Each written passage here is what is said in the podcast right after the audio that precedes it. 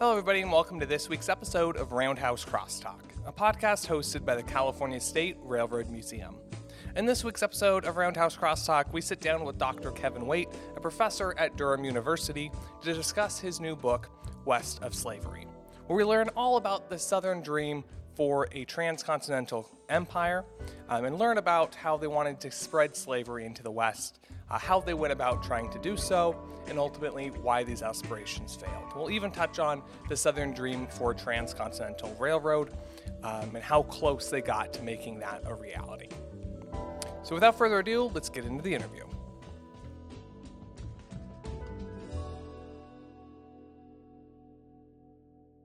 All right. Well, welcome to the podcast. We appreciate you being here. Can we start off by uh, having you introduce yourself and how you got interested in this subject? Sure, thanks, Jake. Um, so uh, I'm a, an associate professor at Durham University, but as you can probably tell from my accent, uh, I am not, in fact, British. That's just where I teach and where I live. Um, I was born and raised in Pasadena, California, and then I sort of bopped between the East Coast and the UK for most of my uh, education. So I did my BA at Williams College in Massachusetts and then a master's at Cambridge, then came back to the US to do a PhD at the University of Pennsylvania, then went back to the UK to take this job at Durham University, which is in uh, the, the northeast of England. So, something your book does um, is define the South as an empire and talk about um, Southern expansion as a um, imperial process. Um, so, maybe we can start with talking about in what ways the South uh, qualifies as an empire um, and what you mean when you're talking about imperialism in this context. So, slaveholding Southerners were empire builders, or maybe want to be empire builders in a lot of ways. They invaded parts of Latin America, Cuba, Nicaragua, in an attempt to set up slaveholding uh, regimes there. They successfully waged a war uh, against Mexico and took about half of Mexico's territory. Uh, they hoped to, to plant slavery on a lot of that terrain. Um, they used strong arm tactics to negotiate a trade treaty with China in the 1840s in the hopes of basically extending King Cotton into the Pacific. Um, so they were, of course, they always operated their empire within the United States. This was not an independent empire except for the brief reign of the Confederacy during the Civil War. Um, but then they expanded their influence in a lot of sort of non imperial ways, um, mainly by planting pro slavery politicians all over the American West. I mean, this isn't traditionally defined as an imperialist move, but it did expand sort of the Southern sphere of influence across the American continent. And so I'm interested in, the, in my book, West of Slavery, in the ways in which Southerners expanded into the, into the American West. Some ways were ov- overtly imperialist, some ways were just sort of expansionist, more broadly defined. Um, but it seems like a, a lot of historians sort of miss the the more subtle forms of slaveholding expansion because our our we're, we're often drawn to the sort of the, the violent ways in which slavery expanded across North America and a lot of the world. Um, but the book traces a lot of these more subtle, more political forms as well.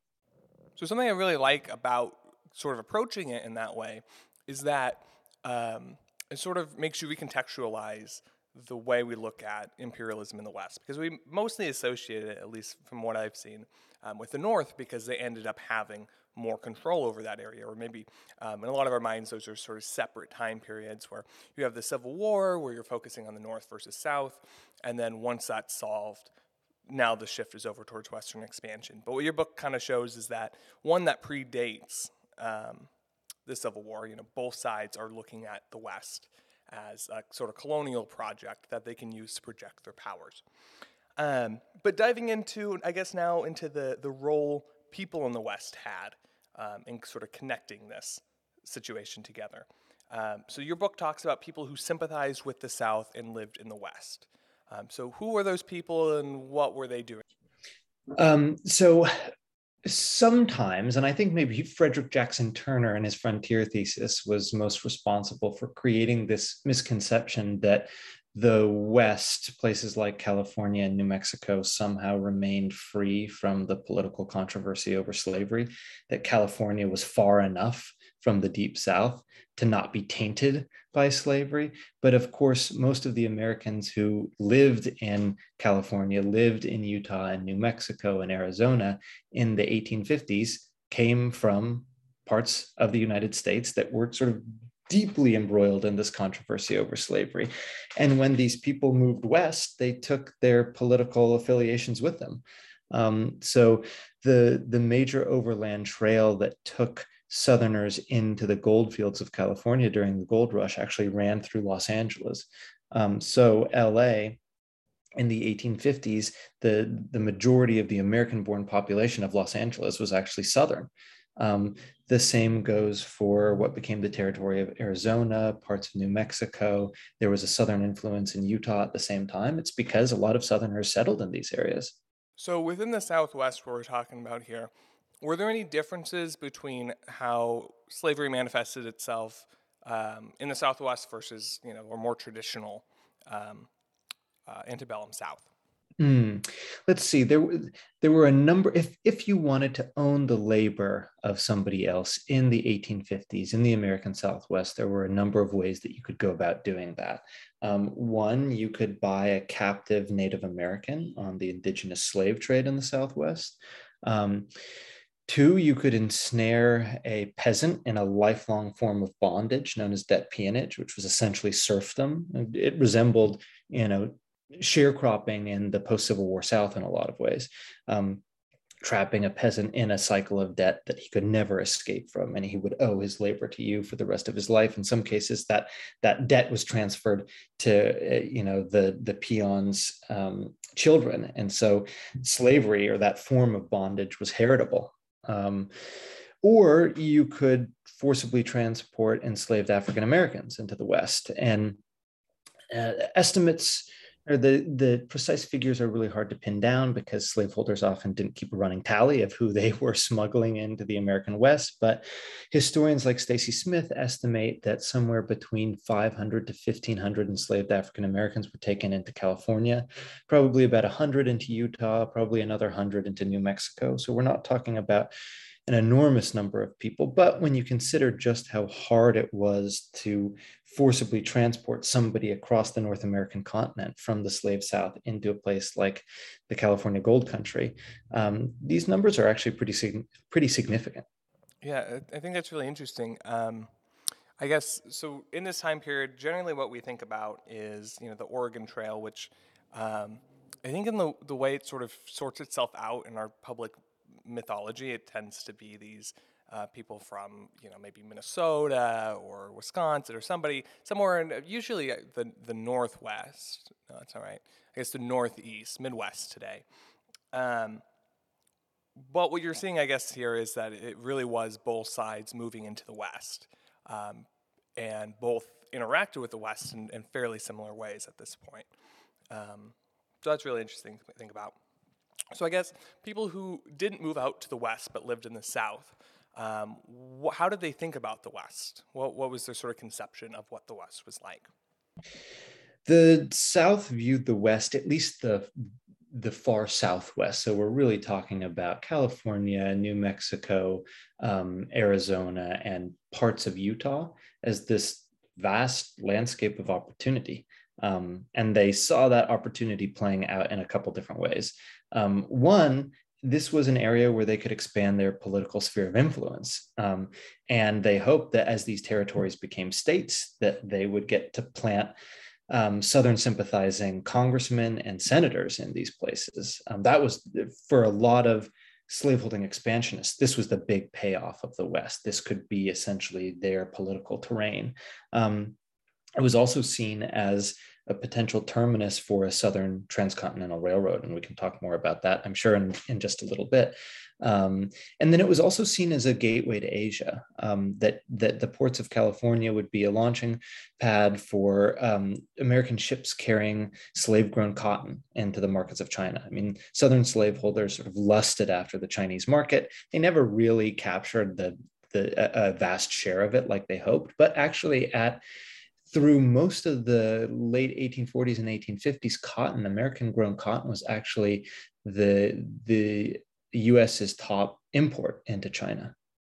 Yeah, no, that, that makes sense. And, you know, the Transcontinental Railroad in reality and in a lot of people's conception, uh, as I understand, um, sort of is that like final manifestation of that Northwest Passage that so many people have, and explorers have been trying to find for so long to connect the Atlantic and Pacific Oceans. And, um, you know, with the Transcontinental Railroad, the, now it exists. Now you can ship things um, from, you know, through both oceans and sort of using um, a railroad to be as a, like sort of created Northwest West Passage rather than discovered. So obviously, to get a transcontinental railroad done and get that like created Northwest Passage um, operational, uh, obviously requires a lot of politicking. So, so how did the South attempt to get this done uh, from a political angle? Southerners influenced policy in the West through a number of a number of means, some subtle, some less so. Um, uh, like I mentioned earlier, there were a lot of Southern-born politicians in the West. Um, so in California in the 1850s, white Southerners never really amounted to much more than 30% of California's total population, and yet they won election after election after election in California. Um, they did that largely through the political patronage system. Um, we sometimes forget today just how important patronage networks were to, to American politics for most of American history. Um, so the way that Southerners really ran the show in California, and they really did control California politics through most of the 1850s, was by taking advantage of patronage appointments. So the leading senator in California through most of this period was a guy named William Gwin.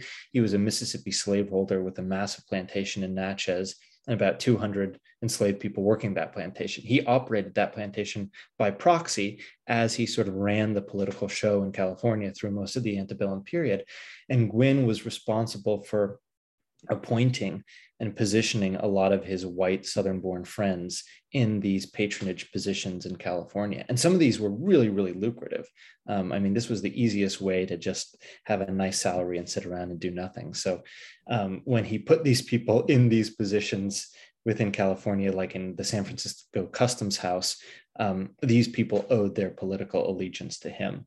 Um, so he created this really well-oiled political machine through those appointments. I mean, the, the San Francisco Customs House was loaded with so many Southerners on these really fat federal sinecures that it, it came to be known as the Virginia Poorhouse.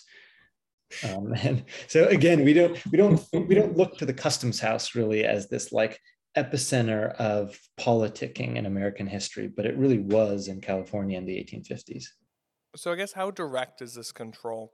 Um, you talked about you know these people being appointed to these positions so that they can carry out you know X, Y, or Z, but is it as you know direct as okay, you are appointed to do this, or is it sort of this indirect process of like, okay, I appointed you because you're generally sympathetic to issue X that I'm also sympathetic into issue X for, and um, you generally know how you I, I want you to vote and you'll repay the favor of being appointed uh, by voting that way or you won't get any other favors. Is it sort of i guess the indirect or direct way yeah I, I think it's the latter jake it's um wink wink nudge nudge you know why you're in this position you owe your political fealty to me and maybe you have an extended political network and mm-hmm. those guys will also owe their loyalty to me um, and so if you go into the archives and read the papers of prominent California politicians from the 1850s. It's full of actually,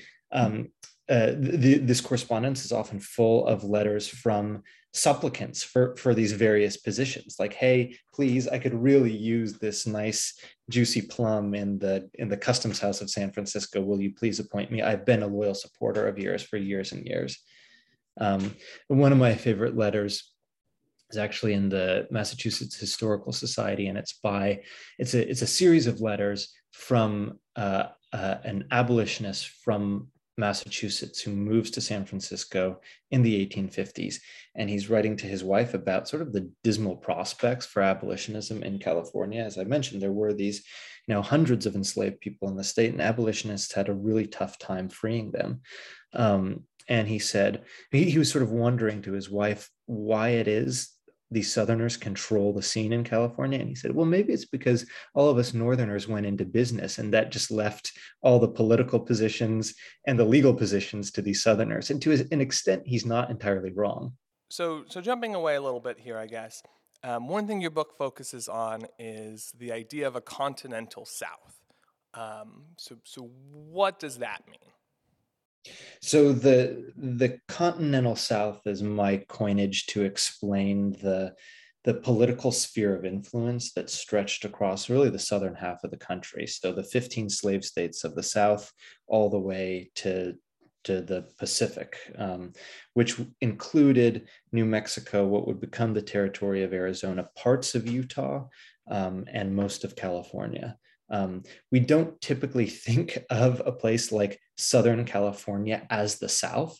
Mm-hmm. Um, but one of the arguments of the book is that in a lot of ways it was in its political orientation, it was pretty Southern. And so, you know, where the South ends and the West begins in this part of the country isn't always easy to tell. There was a pretty thin line that separated the two. I mean, slavery was legal across most of that southern half of the country, all the way to the Pacific.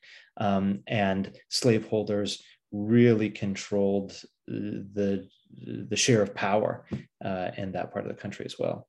So California is admitted into the union, and um, I guess just focusing on California specifically, um, they're admitted as a free state. Um, but as you mentioned, there are a couple hundred enslaved individuals um, living in California at the time. So I guess I'm I'm curious on what that process was like, because you mentioned that um, a lot of the court officials and things like that were uh, Southerners that were appointed specifically to help enforce enslavement. So, um, was it really difficult for these folks to get their freedom, um, or what was that process like? I guess. Yeah, in in California, through most of the 1850s, the court system typically sided with slaveholders and against the enslaved. Um, they did that for a number of reasons, one of which is most of the justices on the California Supreme Court for most of this period came from the South themselves. I think five of the seven justices between 1852 and 1857 were, in fact, Southern born. And then one of them was a Northerner who supported John C. Calhoun when he ran for president.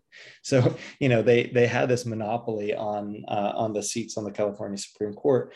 Um, also, the California legislature did its best to pass laws to support slaveholders, um, mm. to, to give them sort of just enough leeway to continue importing enslaved people into the state, or at least to enable them to hold enslaved people for a time um, and not worry about them being taken from them. So, California in 1852 passed its own Fugitive Slave Act, um, and that the the Fugitive Slave Act of California basically said, well, you know, technically this is a free state, but so long as you move your slave back to the South at some point, you can keep them there for the time being. Um, and Stacey Smith, the historian, says this is basically like a, a moratorium on the anti-slavery Constitution of California. I think that's really interesting because when we, we think about the sort of process of, of entering um, the Union as either a, a, free or a slave state, we think of that as sort of all encompassing. And as soon as that is declared, um, that state is free of of um, of that institution. But what it sounds like here is is that's just not the case. It's a much more messy and incomplete process. Um, and I, I'm curious, is there even like a limit to that moratorium? Like, could somebody just say like, "Oh yeah, my intention is to eventually bring this person back," um, so therefore, you know, because that that sounds like it's almost quasi legal at that point. Seems like there's no real teeth to that free um, state. Uh, delineation. Yeah, it. I think that moratorium ran until 1855. So really, I mean, in in the book, I say California is really a free state in name only, um, and that's not exactly what we were taught in our schools, or at least what I was taught. Um, I mean, 1850 seems to mark this breaking point in the history of slavery in the West. California becomes a free state, and therefore that's the end of the history of slavery out west. But um, I'm trying to argue that it was actually a, a good deal more complicated than that. So, how did this all connect with the discussions surrounding the first transcontinental railroad? Um, obviously, a whole bunch of people wanted one, but um, I'm guessing there were some arguments over um, you know, what route to take, how that transcontinental railroad should operate, um, all that good stuff. So, so what was what was that like? So the the debate over the transcontinental railroad in the 1850s was completely bound up in the question of slavery and the and and and the prospect of slavery's expansion. Um, so most all Americans agreed that a transcontinental continental railroad should be built. But what they really couldn't agree on is where it should run. Now, should it run across free soil in the American North, or should it run across slave country and into the American Southwest? And it, this was such a big, fraught political question because whichever section got that railroad would control commerce along its main route. I mean, there, there would probably be various branch lines off of the main route, but the main route would that, that that's where the the lion's share of the commerce would come from. Um, and they also believed that that sort of iron cable across the country would bind the the two halves of the country together and unify them along either a pro-slavery or an anti-slavery line. Um, so again, if that railroad ran across the South, then it would pull the West even further into the into the slave states' political fold. So, how close would you say the South actually was to building the Transcontinental Railroad? Were they, you know, right knocking on the door for it, or is this sort of was a, was it a long shot? I guess really close on a number of occasions. Um, so if you were a, a, betting person in the early 1850s, you would probably want to put your money on the South winning the Transcontinental Railroad. The preferred route for Southerners was they couldn't really agree on a on an eastern terminus, though Memphis um, was sort of a leading candidate for a lot of this period, running across really the US Mexico border and into Southern California. And the reason it looked like Southerners were going to get this railroad is because they really controlled um, the levers of power in Washington in, in, the early 1850s, especially. And so um, a slaveholder, James Gadsden, orchestrated a land purchase from Mexico, the last active US territorial expansion before the Civil War, um, in order to build this Southern Transcontinental Railroad. They thought that this Gadsden purchase terrain was sort of prime real estate to, for, for a Southern Transcontinental Railroad to run along.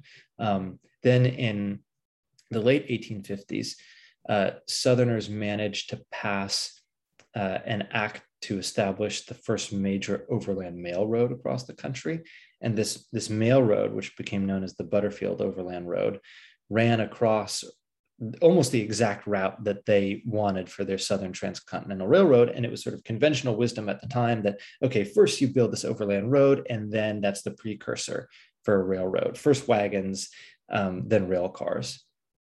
I think it's really interesting to think about the South as like potentially building that first transcontinental railroad because we don't generally associate the South with railroad building. Um, we generally associate the North with that, obviously, because they had more railroads um, at the time of the Civil War. So that's, that's interesting to sort of see the South is also focusing on the railroad in this period. Um, there's, I think there's this misconception of the antebellum South as this land of, you know, moonlight magnolias, and these the the planter class sort of simp- sipping mint juleps on their verandas and just sort of deliberately cloistered from the modern world. But a lot of slaveholding Southerners were were modern they were forward looking i mean these aren't necessarily compliments. I'm not saying that these guys were, uh, were were at all admirable but they did they did have a pretty keen sense about the way the winds of history were blowing and they thought they were blowing in their direction. Um, and so they were perfectly comfortable using federal power um, and using technology to get exactly what they wanted which was the expansion of slavery and slaveholding power across the american west so, so obviously, it ended up not working out. The South did not build that transcontinental railroad uh, before the Civil War. Um, so, so, what happened there? Why didn't they? Why weren't they successful? Probably two main flashpoints. Um, the first was the Kansas-Nebraska Act, which actually was was born out of this railroad controversy. It was Stephen Douglas's attempt to open up uh, a northern route or a more central route for the Transcontinental Railroad because Stephen Douglas realized that Southerners were sort of winning this debate.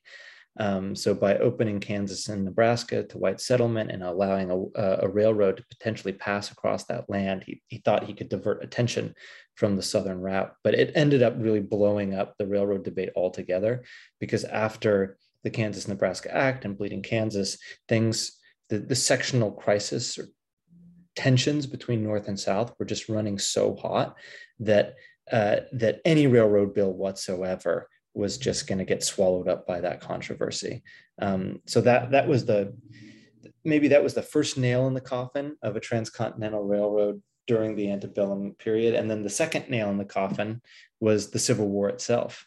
Um, the South seceded from the Union. I mean, citing their grievances about not getting to build the Southern Transcontinental Railroad. Um, and then, of course, as you and, and your listeners know, it was during the Civil War that the Pacific Railroad Bill is passed and that you know ground is broken on the first transcontinental railroad. And the reason they could they could pass that bill and break ground was because there were no Southerners left in Congress to block a, a more northern road. So something I'm interested in. So during the so the transcontinental railroad the one that was actually built that connected uh, east and west coast predominantly well i guess exclusively through the north um, uh, instead of the south um, that was actually built it started being built bef- um, before the civil war was over. So during the middle of the civil war pacific railroad act of 1862 was signed into law and they start focusing on building that railroad um, at the same time as fighting that war so I'm curious, did the South do the same thing? Were they trying to build a transcontinental railroad or doing any surveys, anything like that um, during the Civil War, or were they completely preoccupied? Yeah, that's a good question, Jake. They were thinking about it, but you're right in that they they simply did not have the resources to build uh, to build anything approaching a, a, transcontinental railroad during the war itself. You know, who knows? It's one of the great counterfactuals. Is you know what what would a, an independent Confederacy have looked like in the post-war period? How long might slavery have survived in North America? Um, and then what would American infrastructure look like too? Um, and that's a, that's a big part of that question. Um, but Lincoln's administration actually had the resources, had the political will, had the power um, to pass the bill and to get at least started on a transcontinental railroad during the war.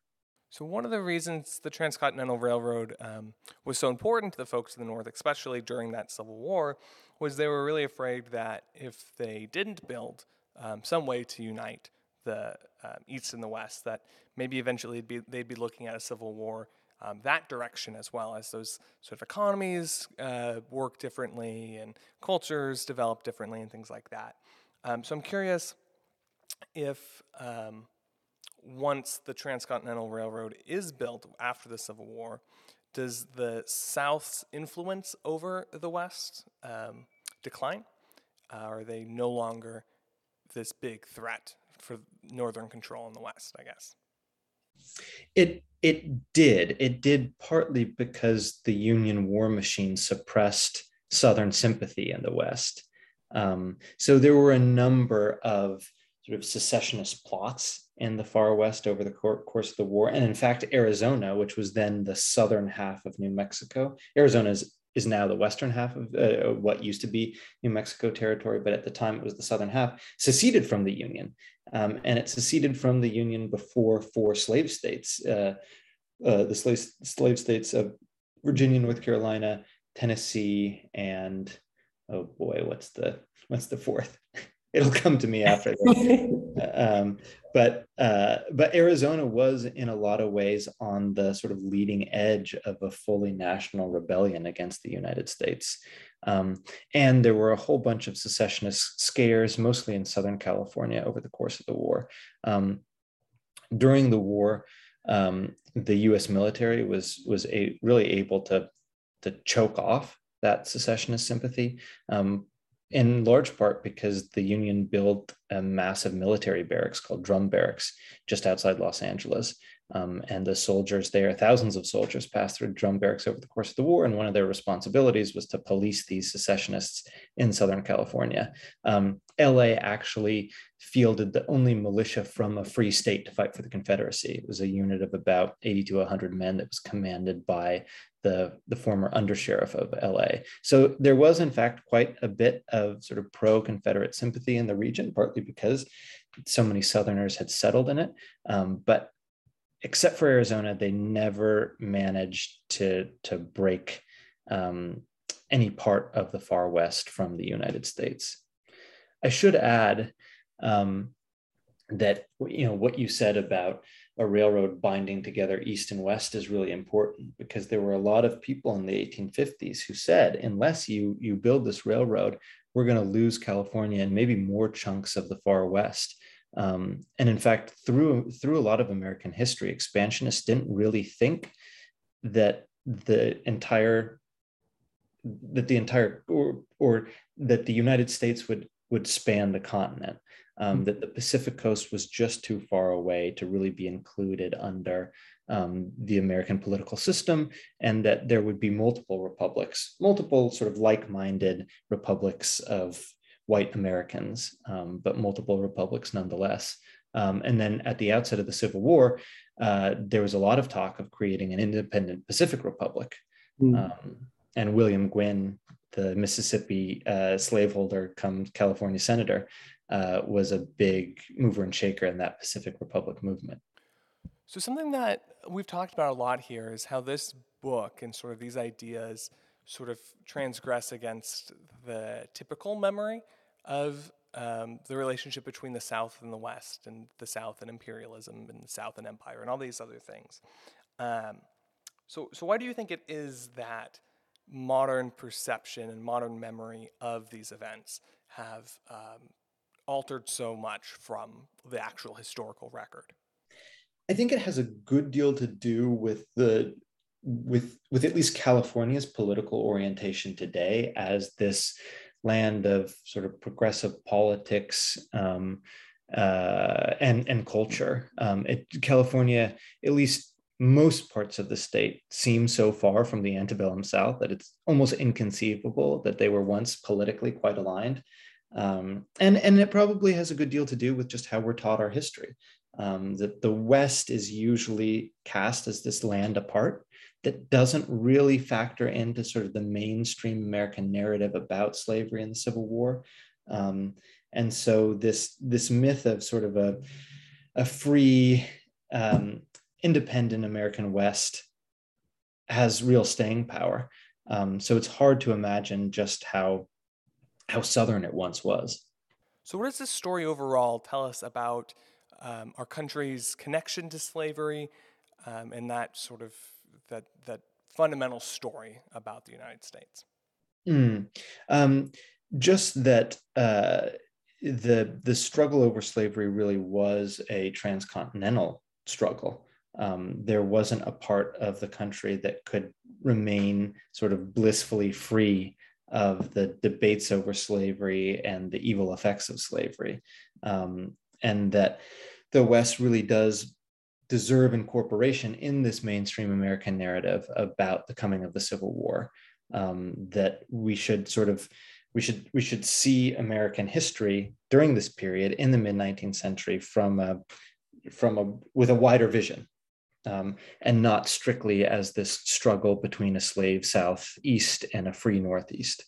Yeah, I think that's a really important idea. It's you know it, the connection between the United States and slavery is is so all encompassing um, that every state has a role in it, um, even the West, which again for um, the the reasons you you talked about a couple minutes ago, um, we tend to forget about in popular memory. And I'm, I'm very glad this book sort of helps fight against that. Exactly. Yeah. It's, it's too easy just to sort of quarantine the history of slavery and Jim Crow to the American South and say, well, it's, it's only that quarter corner of the country that's really responsible for all, so many of the nasty things in our national story.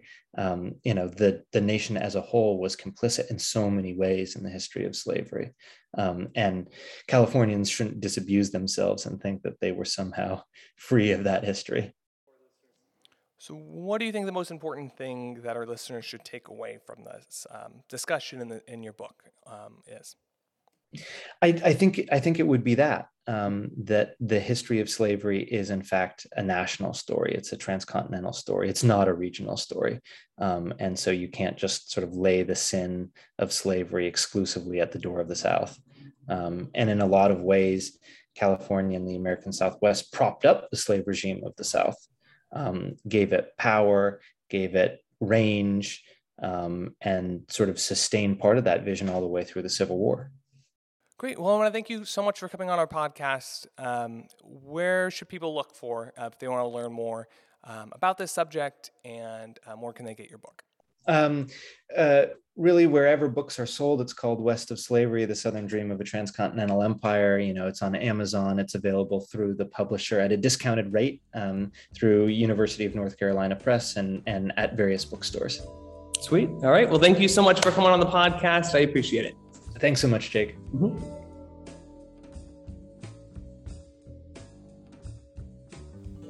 Thank you all for listening to this week's episode of Roundhouse Crosstalk.